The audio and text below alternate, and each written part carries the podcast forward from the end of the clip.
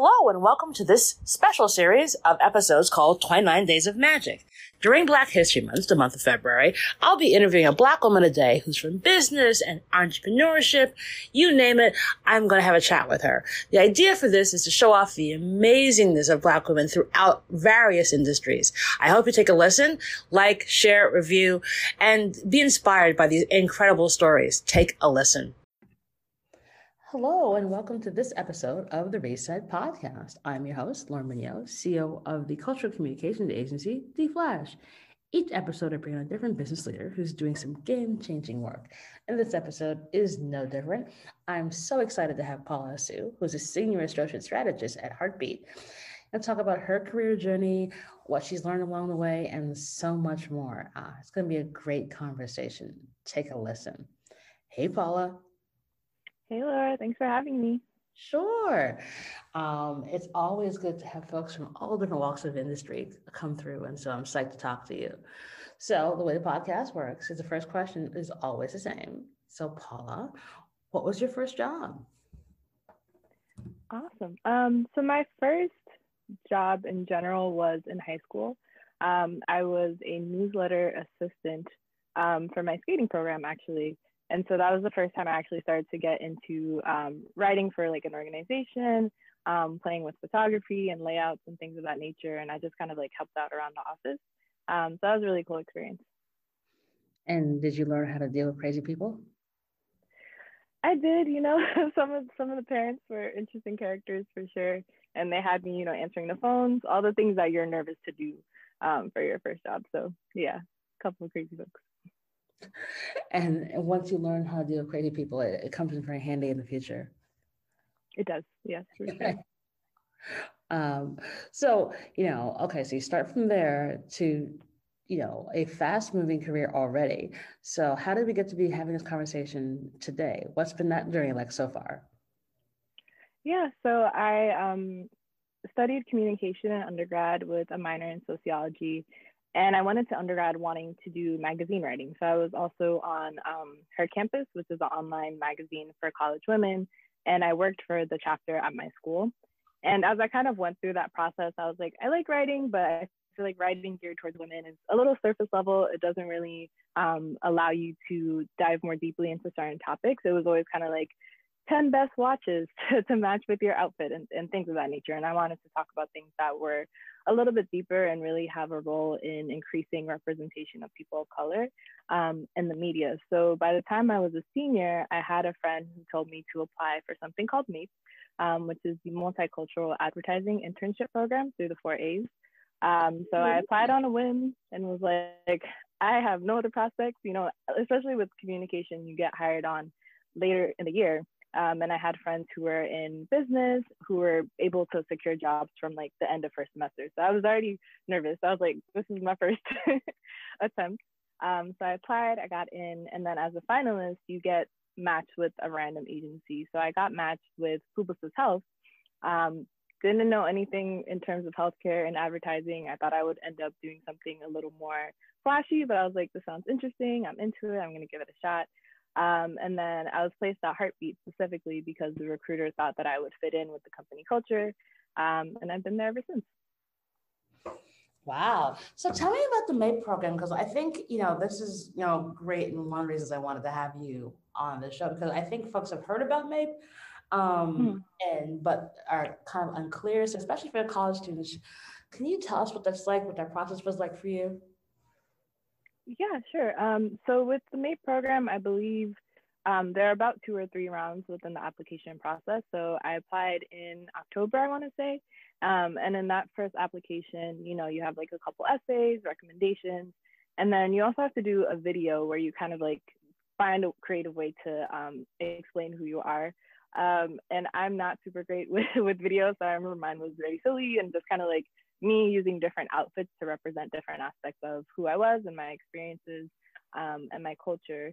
Um, so after I submitted that, I was a semi-finalist, and then I had to do a virtual interview, um, and then I was announced as a finalist. I think in December, January. Um, I remember I was going home for, from school for winter break, um, and then February was draft day, so that's the day you get um, matched with an agency. Um, and then the program started the following summer. So we had an orientation and then um, got to meet the other MAIPers, depending on what city you're in, because you can also get um, you can also get matched in whatever city that you choose if you have like a top three. So I was placed in New York, which is where I was from. Um, and we had orientation. We got to learn from um, the people who worked at the agency where we had the orientation. And then, yeah, from there, everyone goes to their own individual agencies for their internships. But then they would bring us together maybe like once a week, every other week for like a particular session with a different um, agency. So it was cool because I got to have my own experience at Heartbeat, but I was also able to learn from different agencies like McCann. Um, I think we had a session with Dentsu. So it was like a really nice mix of experiences.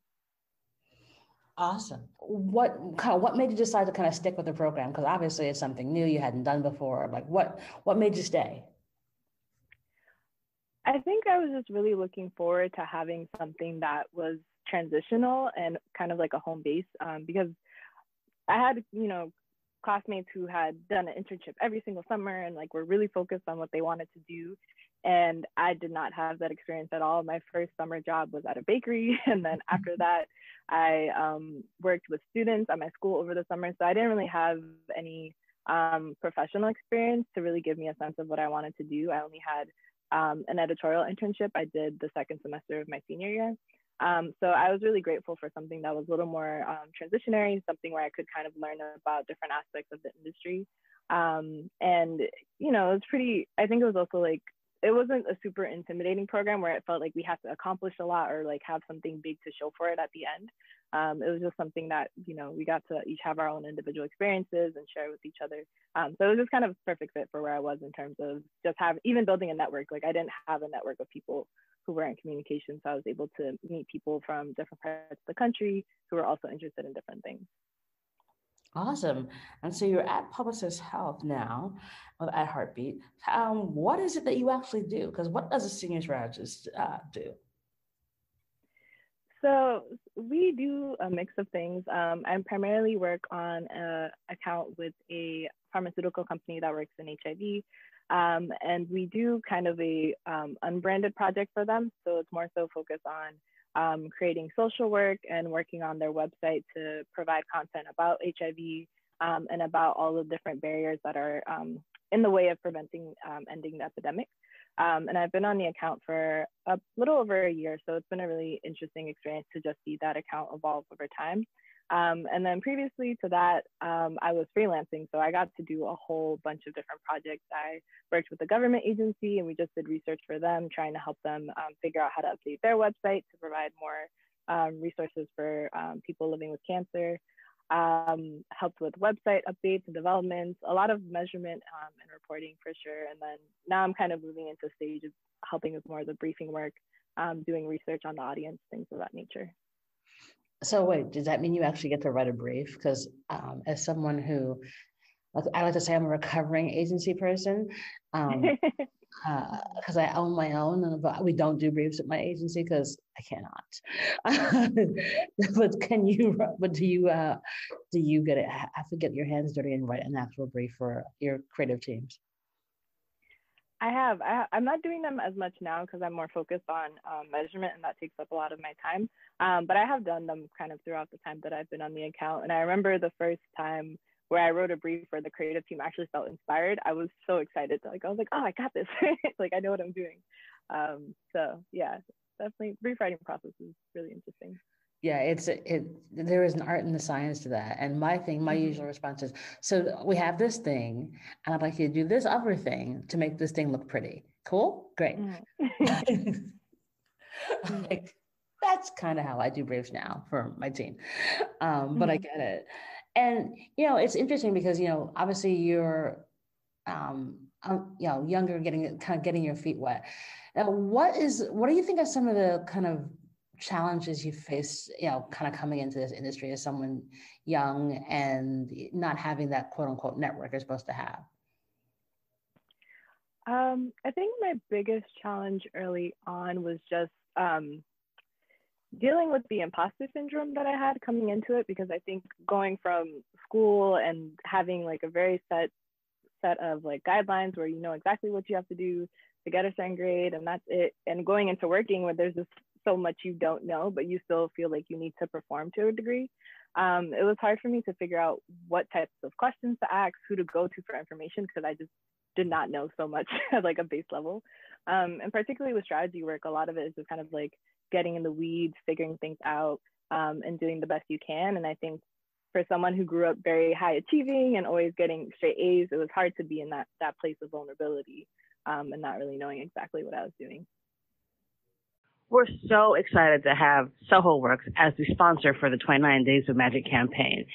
You know, they're designed by Soho House and their workspaces to help creative thinkers, businesses small and large, connect, collaborate, and grow. And it's where I'm recording all the episodes of 29 Days of Magic. It's a safe, wonderful and collaborative experience. Uh, I'm currently in the Brooklyn location, but they have locations, one else in New York City in the Meatpacking District, one in LA, five in the UK, and they give you that kind of home away from home feeling with all the tools, technology, equipment to help you do your best work. Uh, like I said, it's an amazing location, feel safe. I've, you know, been able to meet some really awesome people, which haven't been able to do a lot because of the fact of COVID. So it's been a wonderful experience being able to re- record here and help build community. So if you want to find out more information about it, please go to sohoworks.com to get more information and tell them I sent you. And now back to the show. You know, it's interesting because, you know, I think a lot of young folks in our industry have this feeling of imposter syndrome. Uh, and I'm like, no, don't have this.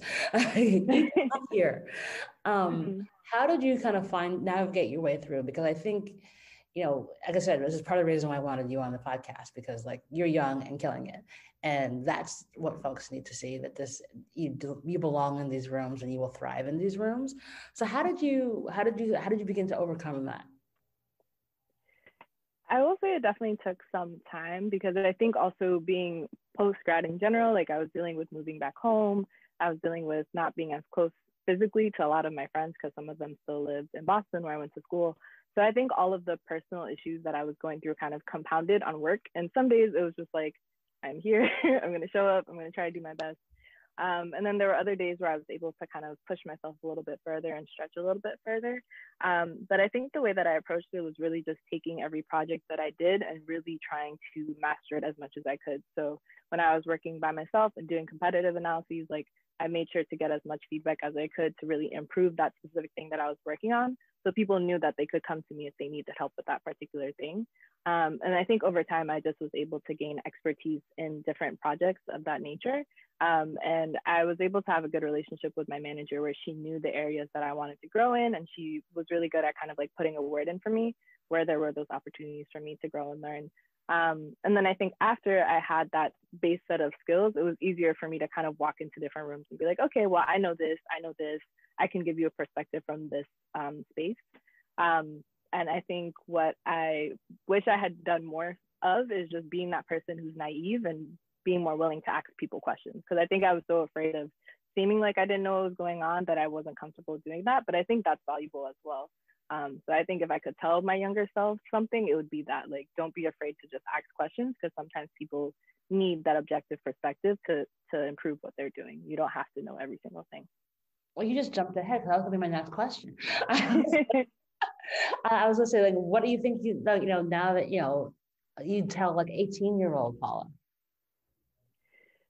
18 year old Paula, let's see, she was definitely going through it. Um, I think I think my 18 year old self did pretty well in the sense that I went into college really open because um, I was pretty shy in high school. So I had like my specific group of friends and I excelled in, in different pockets, but I wasn't necessarily um, super social. So I feel like when I went into college, I was like, I'm going to try to push out of my introvertedness and just make as many friends as possible.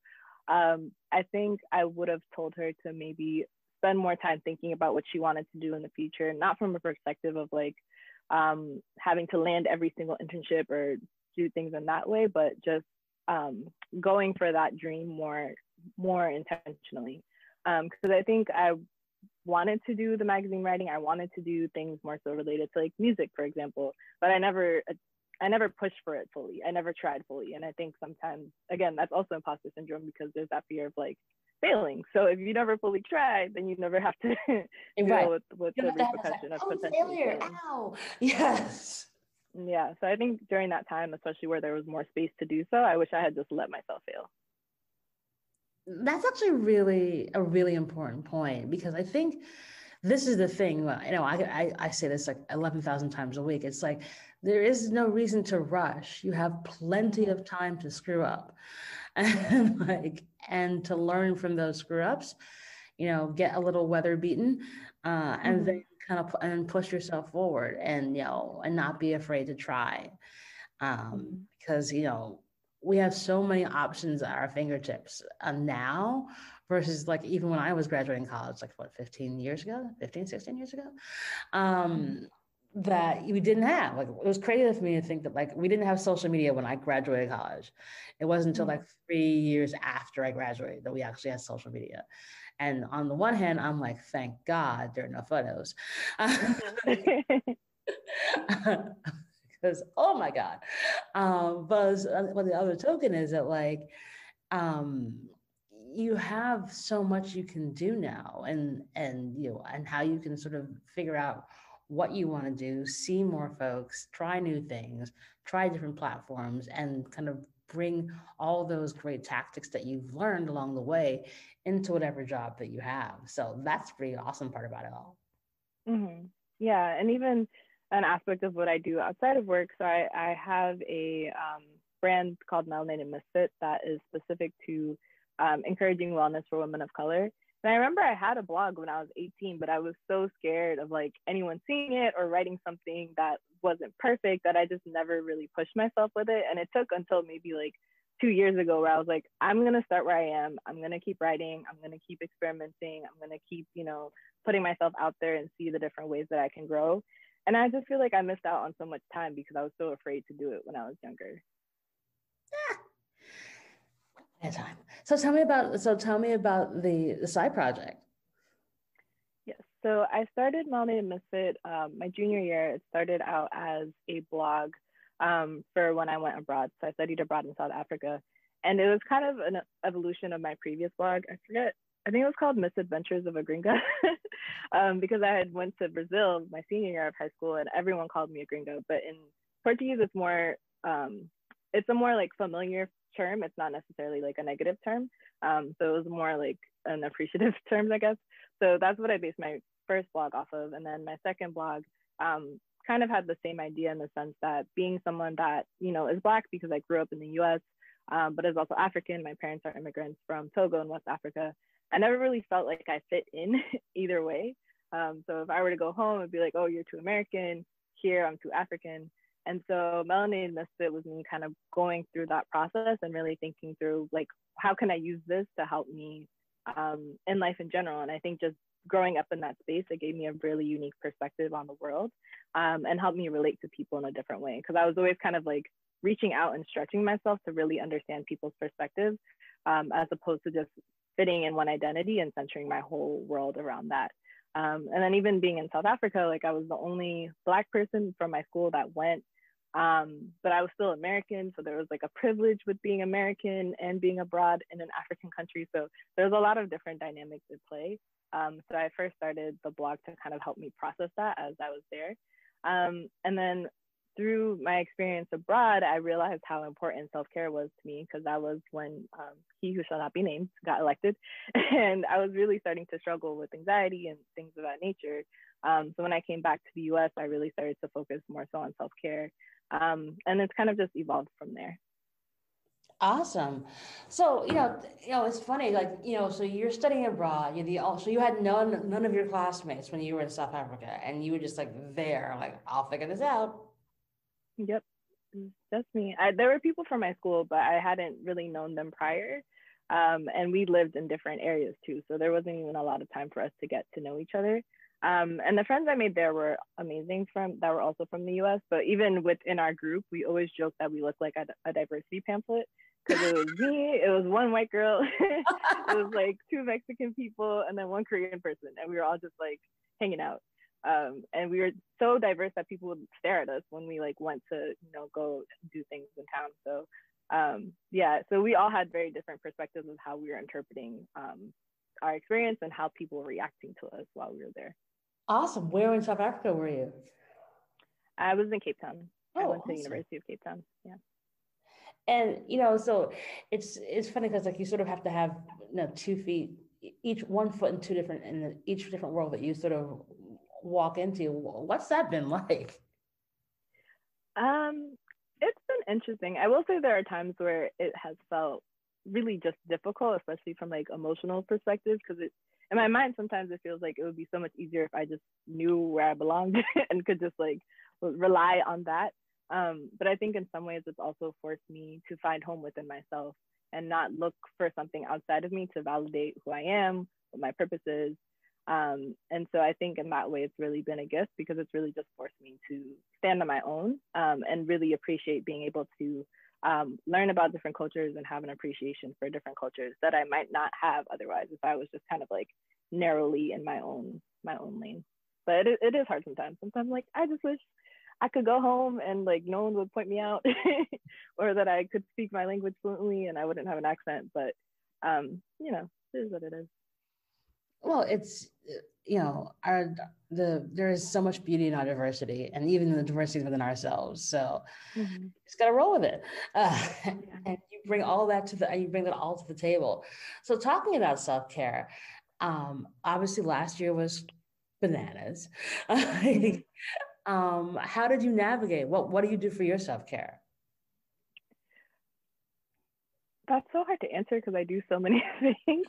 um, because at, at one hand i'm writing about it so i'm trying to look at it from an analytical perspective and like help women of color prioritize it break it down in ways that people can understand and incorporate it into their own lives so i'm very big on not feeling pressured to always approach self-care the same way um, I think there are different seasons in life and different um, tools that help you throughout those different periods of life. So if at one point I'm like journaling every single day, but then I go through a season where I want to color instead, then I allow myself to do that because I think there are different things that support you at different times.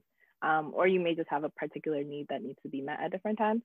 Um, but right now, I'm actually doing um, a self love consistency challenge on my page. So I made a list of 28 things to do. Um, and I cut up all the pieces, put them in a jar, and I basically pick one thing a day um, to do for myself that aligns with something that makes me feel loved and makes me feel um, like I'm taking care of myself. Um, so today I basically wrote a list of affirmations and then recited them. Um, and I think affirmations are definitely one of my favorite self care activities. Um, I started listening to a podcast while I was in South Africa um, called She's Beauty and the Beat by Tracy G. And she has like audio vision boards. So I would just kind of like listen to them on the way to school or just like when I was cleaning around my room. And I think that subconscious effect of starting to change my um, inner talk and like my inner dialogue was super helpful. Um, so yeah, I do a bunch of things. I'm really trying to get into like exercising consistently because I know that does so much for my energy levels but I'm so bad at waking up early enough to do it. Oh, girl, same. Um, same, same, same. So, you know, I will have grace on that journey. Um, yes. But yeah, I think meditating um, helps me a lot. I did a, um, I use Insight Timer, and they had a January mindful morning challenge. So I meditated every morning in January, um, trying to stay consistent with that. I think skincare is also a great way of self care. Like that's an easy way to start because it's something you probably already do. So you can kind of make it more luxurious, add a couple more steps when you have time. Um, so yeah, I feel like I do a lot and it kind of just depends on, on the season, what is like more active. I love the jar. So how did you come up with the 28 things? And like, what are some other ones that are in that jar? Um, what are some other ones? So I did a um, class experience um, in October um, with ICU Wellness, which is a wellness studio based in Brooklyn. And she had us do that as part of um, that set of activities. Um, and I remember I, I made the jar and then I just forgot about it and I never picked anything from it. So that's why I brought it back for this. So I would do it more consistently. Um, so I think on my list, I have like affirmations, coloring, drawing, um, taking a bath, um, calling someone, I think like speaking to other people has been super beneficial for self care because it just makes you feel more human and more connected, especially with everything that's going on. Um, I also do like I have meditating in there, also tapping or emotional freedom technique. Um, I had the other day reading. I try to find things to do that are away from the screen. Do you have a question about tapping? I love talking about tapping. no, I don't. Tell me. Um, so tapping or emotional freedom technique is based off of um, the same meridian points from Chinese acupressure. Uh-huh. And so you basically tap on those different points, and it's supposed to send a signal to your brain to help your nervous system um, relax. Um, so I think it's really helpful, especially if you have a hard time sitting still to meditate, um, because it's just something physical that you're doing. And then as you're doing it, you say a setup phrase, and then you say a phrase um, that acknowledges how you're feeling, and then you also say a phrase that says how you want to feel. So I think it's a nice balance of like accepting where you where you are, um, acknowledging it, and then also at the same time speaking to where you want to be. Um, so that's one of my favorite activities. Wow, I love that. I have to look this up now and figure this out because uh, I know where the meridians are because I get migraines, and so I know like behind my ears, mm-hmm. um, and, uh, and the back of my neck, I'm on the inside of my palms, and so, huh, I got I got to look at this up. See, I'm learning all the time. This is why I do this podcast um, because I, am always like, oh, I had no idea. And so, what's yeah. next for you? So, you know, you're doing great um, at Heartbeat. You got a great side project. Where do you see yourself a year from now? Hmm, great question. Um, I think a year from now, I definitely would like to be somewhere warmer. I have to say, New York is very cold at the moment. Um, and I've always wanted to move to California because my friends that I met in South Africa, they actually all live in California. Um, so I feel like my heart is itching to spend some time there. So moving out is definitely the goal because I also live at home still. Um, and in terms of Melanated Misfit, I do want to bring it to a point where there's more um, community interaction because I think, you know, right now I'm in a space where I'm trying to be intentional with how much I use social media as well. Um, so it feels counterintuitive to have all of my content be on social or on the website and not give people more opportunities to interact with me in real life or interact with each other. Um, so I think having that be a more consistent part of Melanated Misfit as a whole would be amazing. And I've already started to do that. I definitely planned on doing it last year before the pandemic started. Um, but I was able to have a um, vision board party in January, and that was really cool because it was like a mix of people who already knew me and some new people. And it was like a really nice space to be intentional and focus on our goals for the year. Um, and then, yeah, I think with Heartbeat, it's such a great um, agency to be at because it's really diverse and everyone's really welcoming, and there's always different opportunities to grow. Um, so I think probably continuing to do what I'm doing, but also bringing in other aspects of myself to work. So I've already started to, you know, drop hints of like, I really like wellness. Like, we should meditate after this stressful call, or we should do this to kind of like help because I think um, especially working virtually when everyone's super stressed out, sometimes people aren't even processing what you're trying to tell them. So I'm usually that person on my team that's like, let's take a five minute break before we dive into this feedback or things of that nature. Um, so yeah. That's awesome. I love it. So, and last question for you. Uh, do you have a give and learn ask of the audience? I have a give and ask.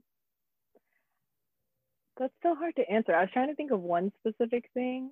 Um, I think generally I would say as a whole, always prioritize yourself and your your healing and your wellness because I think that just creates so much room for other things to bloom. You know, like I think for me, if I hadn't prioritized dealing with the breaks that I or the barriers I was having in terms of feeling like I could be vocal and speak up um, and just be seen trying, um, I don't think I would be in the position that I am now. And I think that all came from me really sitting with myself, prioritizing my wellness, and dealing with those stories that I had been telling myself throughout my life and changing them.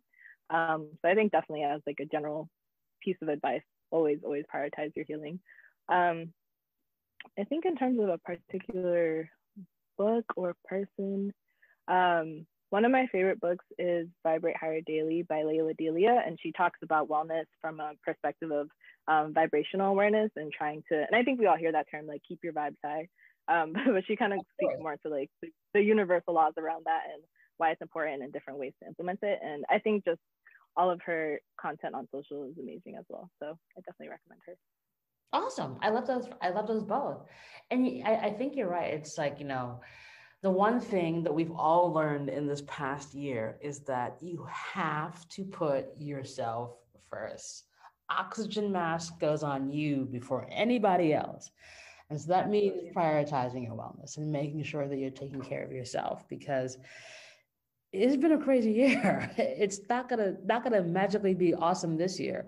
Uh, right. And so the more that we can prioritize ourselves and our health, um, that will lead to a much better way of na- navigating the, the ups and downs and the crazy that we have to deal with. So I think that's fantastic advice.